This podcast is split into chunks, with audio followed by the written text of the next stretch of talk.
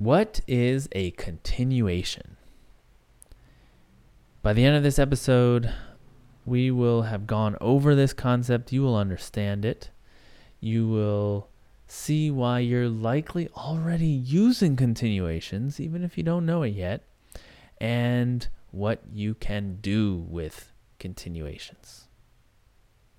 Hello, my name is Eric Normand, and I help people thrive with functional programming. So, continuations became important in Scheme.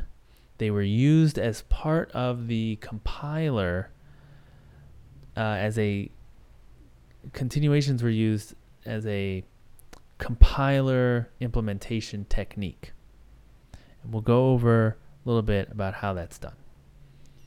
All right, so what is a continuation? That is the main part of this episode. So, continuations have to do with how functions are called and then return.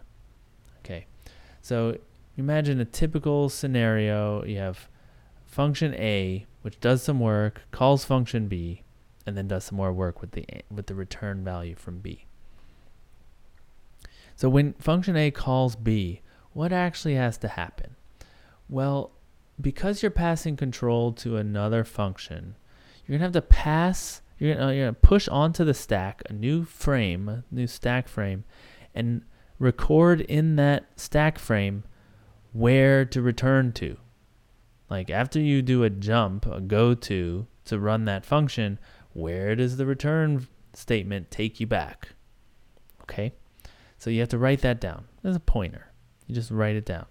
Then you also have to write down all the arguments into the stack. Then when you jump to your uh, to b to the function b, it has it knows where to look up the function, the arguments, and then it also knows where to return when it's done. Okay, so that's that's how function calls work and the stack works. Notice we pushed this uh, pointer onto the stack with along with the arguments. But what if we made it an argument? What if we made that pointer an argument instead of like something to check when you are about to return. And instead of a pointer, what if we made it into a function that you could call? Okay. So basically you have this, you know, you call you do like x equals b, right? And then you have some more code. So you're saving the return value of b, or b. I'm I said b, and I did like parentheses with my fingers. So it's x equals call b, right? So b parentheses. So you have the return value of b stored in x. So after b returns, it's going to get saved to x, and then you're going to do some more stuff. So what if you made a function that was just that some more stuff, and also assigns to b, uh, assign the stuff to x, the return value to x. So this is a function you've packaged up so instead of a pointer to jump there, you just make it into a function. And you pass that to B. So now B, instead of calling return, could just call the function that's an argument. In Scheme, it's called K. It's the continuation. So just imagine you add an argument to your function B. It's called K. And then at the end of the function, when it's done, it calls K, and that does the continuation of what A was doing, right? Now, typically when you return, you're returning a value. That value is useful. And so what you to get that value that's returned from B, you make it an argument to K. So K is a function of one argument and B will just call that with whatever value it would have returned. Okay. Now imagine you did this with every function. Every function, you added a, an argument, uh, yeah, added an argument called k, that was the continuation, and You've had is one argument, and instead of the return values, excuse me, instead of having a return statement, you just called k. And of course, because it's a return statement, it's the last thing your function will ever do before it's over. That means that it's always in tail position. Uh, we talked about that in a previous episode. There's a tail call removal, where if you're in tail position, meaning it's the last call, the last call uh, function call of the pro of the function. So the you know function is made out of other function calls. The last function call before you return, that's called the tail position. But because you've threaded this k through every function call, and it keeps it's a different k each time. You've kind of turned your program inside out and nested it to the right instead of going straight down.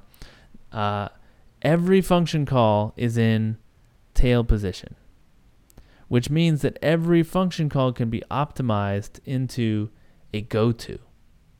You never have to return. You don't have to return because you don't there's no return statements used anymore. They're just always calling k. The next thing, the next thing, the next thing. So you don't need a stack anymore because the stack's main job is to keep track of where to go back, how to return. So you're not returning. So you don't need a stack. You just need one frame to store the current arguments. And you just thread that K through there, and you have this style of programming is called continuation passing style. Now, this is not a pleasant style to write code in, but your compiler can turn your straight line imperative, you know, do this, do this, do this, call that, nested, you know, function calls. You can do all that, turn that into continuation passing style. And then it has this really nice property that there's you don't need a stack. Okay. Uh, it has other properties. Uh, be, for instance, because it's a function and functions are first class, you can save it somewhere. So just just know about that. Uh, we'll, we'll talk about it in a second. So I don't know if, if this rings a bell to you, but if you're a JavaScript programmer, you're often calling a function that has a callback. And that callback is going to get called with the result of that asynchronous function. Right? Like if you do Ajax, the response to your Ajax request is going to get passed to a function sometime in the future, right? And what typically happens is you have like, well, this Ajax needs this callback, and then that callback makes another Ajax request, and so it has another callback, and that one makes another one, and it has another callback. So you have this deeply nested callback chain. Well, that is just continuation passing style.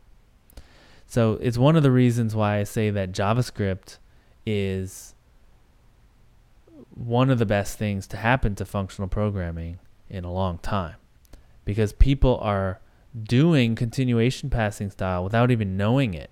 They just picked it up because they had to. And this thing that was like this arcane functional programming style idea from compiler theory is now a thing that people are writing their code in. And they know it's not very ergonomic. It forces you to like break up your your program like to the right so you're like deeply nested. It's hard to coordinate things. It'd be much better to write it straight up and down. Um, but they're learning it. They understand its limitations. They understand how to sequence things by calling the next continuation the next continuation. Uh, just on, as an aside, um, the new stuff in JavaScript called async await. I say new, relatively new. Um, it uh, lets you write straight line code, but you put await in there in front of something that would be asynchronous. And it just waits. It looks like it waits. Really, it's tur- internally the the compiler is turning that into a continuation passing style, or in the JavaScript world called a callback chain style. I don't know what they call it. It's callbacks in JavaScript. And so it it looks straight up and down, straight line, you know, like I can do this and then I do this step, then I do this step and I wait for this step and then I do this step, I wait for this step. Putting those awaits in there, it'll get turned into continuation passing style. So it's an ergonomics issue, right? It doesn't really add any functionality, but it's a really nice bit of ergonomics. All right, back to the main thing. So what are these useful for? Oh, that's that's what I said in the beginning, like why you might be using them already. Because if you're doing JavaScript, you're already doing continuations. All right, but what are these useful for? Well, notice okay, we've gotten rid of the stack. That's nice. We don't have this problem of like stack overflow anymore. Um, the scheme folks, the people who invented scheme, published a lot of papers about how the function call before scheme was actually a very heavyweight thing. So you wouldn't want like little bitty functions because they would it, it would eat into your performance. So you'd make like big functions with like 20, 30 lines of code in them and you do a whole bunch of stuff in them and then just for convenience, for programmer convenience, you'd have another function you would call that would do, would do this common routine, but you wouldn't treat them like they, they were too heavyweight to say, I'm just naming this one operation with a new name and I'll wrap it in a new function. It was it was too heavyweight for that. But what they showed was that function calls are very lightweight. Especially if you do this continuation passing style, you can make it just like a goto because there's no you don't even need to return anymore. You're just passing a few arguments, you know, on the stack, the same stack frame you had before, and you're doing a jump. Right? So you, you don't even have to remember where you were. Although you do, it's just part of the it's part of the closure of the uh, of the continuation if you're curious. It's because it's a function, that function was built in a certain environment, it has certain state.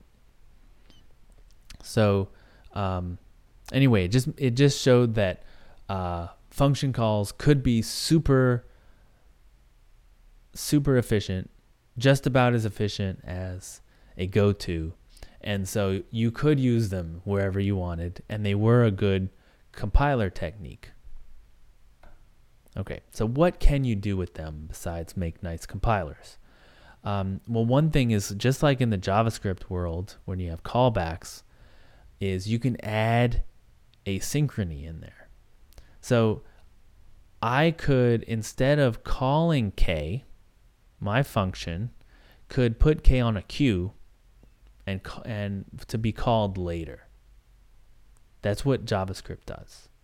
Okay, it's not it's uh, not done uh, directly, right? Like there's some other like the networking engine. If you're doing Ajax, the Ajax happens and it gets put on a queue when it's done as an event and there's an event loop. You know, there's a lot of machinery there. But but in essence what you're doing is you're putting the continuation onto the queue.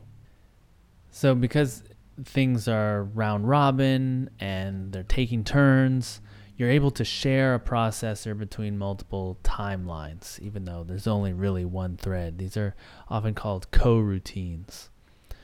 Uh, another thing that you can do with continuations is uh, the same kind of stuff you might do with stack stack manipulation in function calls. For instance, you could implement exceptions.